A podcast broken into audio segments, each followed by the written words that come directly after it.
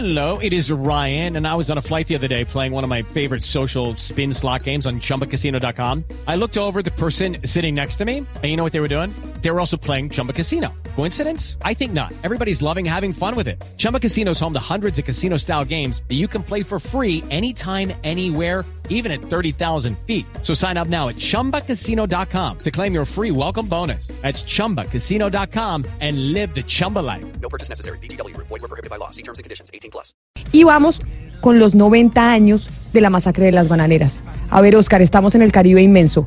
Cuando Seis. yo, cuando yo le menciono la masacre de las bananeras, ¿a usted qué se le viene a la cabeza?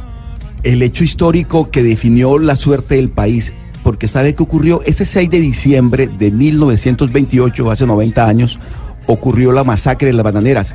Pero ese episodio, ese, hecho histórico originó después el famoso debate de Gaitán. Gaitán en el Congreso de la República, donde señala las responsabilidades que hubo del Estado colombiano para que ocurriera la masacre de las bananeras. Ese hecho histórico marcó la historia del país. Y precisamente por eso quisimos hoy, aquí en Mañanas Blue, contarles a ustedes a través de una crónica preparada por Sebastián Nora lo que significó y qué fue lo que sucedió con la masacre de las bananeras. La huelga grande estalló. Los cultivos se quedaron a medias. La fruta se pasó en las cepas y los trenes de 120 vagones se pararon en los ramales.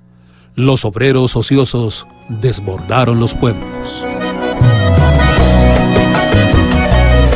Así relató Gabo en 100 años de soledad el inicio de la gran huelga de trabajadores de la zona bananera que inició el 12 de noviembre de 1928 y terminó brutalmente sofocada en Ciénaga a manos del ejército el 6 de diciembre a la 1 y 30 de la madrugada.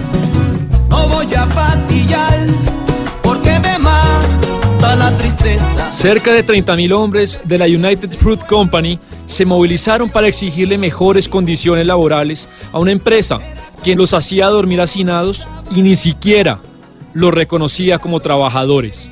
El 5 de diciembre por la noche, el corazón de la huelga llegó a la estación de tren de Ciénaga. La fuerza pública apareció para disolverla a las buenas o a las malas. La ley marcial facultaba al ejército para asumir funciones de árbitro de la controversia, pero no se hizo ninguna tentativa de conciliación. Israel Arturo González, sobreviviente de la masacre, le relató esas horas a su hijo. hubo intervención de la fuerza pública en las calles. Mi papá me decía que había mucha zozobra y mucho miedo. Con decreto en mano, el general Carlos Cortés Vargas, comandante de las fuerzas del Magdalena, les dio cinco minutos para desalojar la estación. Señoras y señores, tienen cinco minutos para retirarse.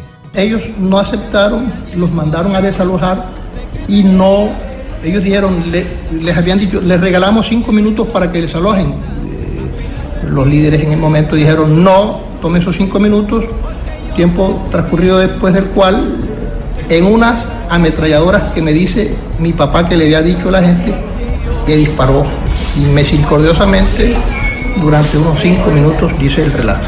Ismael Lara, quien salió vivo de la estación, había de recordar toda su vida el sonido de las balas. Así se lo contó a su nieto.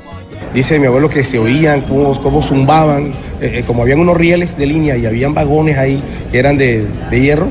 Dice mi abuelo que zumbaba el- el- el- lo que era el proyectil, pe- pegaba y hacía sonidos. O sea, no era solo el, el- el sonido de la, de la- de la- digamos, de las ametralladoras. El relato de Gabo en 100 años de soledad casi que permite sentir el pánico de los trabajadores. El capitán dio la orden de fuego y 14 nidos de ametralladoras le respondieron en el acto. Los sobrevivientes, en vez de tirarse al piso, trataron de volver a la plazoleta. Y el pánico dio entonces un coletazo de dragón. Y los mandó en una oleada compacta contra la otra oleada compacta que se movía en sentido contrario, despedida por el otro coletazo de dragón de la calle opuesta, donde también las ametralladoras disparaban sin tregua. Con cuerpos tirados y un alba con olor a pólvora, Ciénaga amaneció abrazada por la muerte. Carmen Larius García, de 102 años, la última cienaguera sobreviviente de aquel día, recuerda el crudo cuadro. Cuando esa huelga yo estaba como de 12 años. Yo recuerdo todas esas cosas. Se sentían en la plaza. Pa, pa, pa, y amanecían hasta tres y cuatro muertos por las palmas de coco. Una buena parte de la controversia histórica ha girado alrededor del número de muertos. El parte oficial dice que fueron nueve. El general Carlos Cortés Vargas habla de 47. Algunos historiadores de por lo menos mil. Y Gabo exagera con la famosa cifra de 3000. Lo cierto es que el ejército maquilló la tragedia lo más que pudo. Y los relatos de lanzamiento de cadáveres al mar son ciertos. La mamá del escritor cienaguero Guillermo Enríquez lo vio con sus ojos. Ella de 12 años, ahí en el balcón, vio de, la calle esta que, que viene aquí, que se llama Bolívar 7, vio cuando eh, a la una de la mañana el carro Ford, el camión Ford que traía unos muertos que lo llevaban hacia el mar. Mi lo vio. Han sido 90 años de soledad de la historia de una masacre que entre documentos y novelas ha hecho que los colombianos confundan la historia con la leyenda.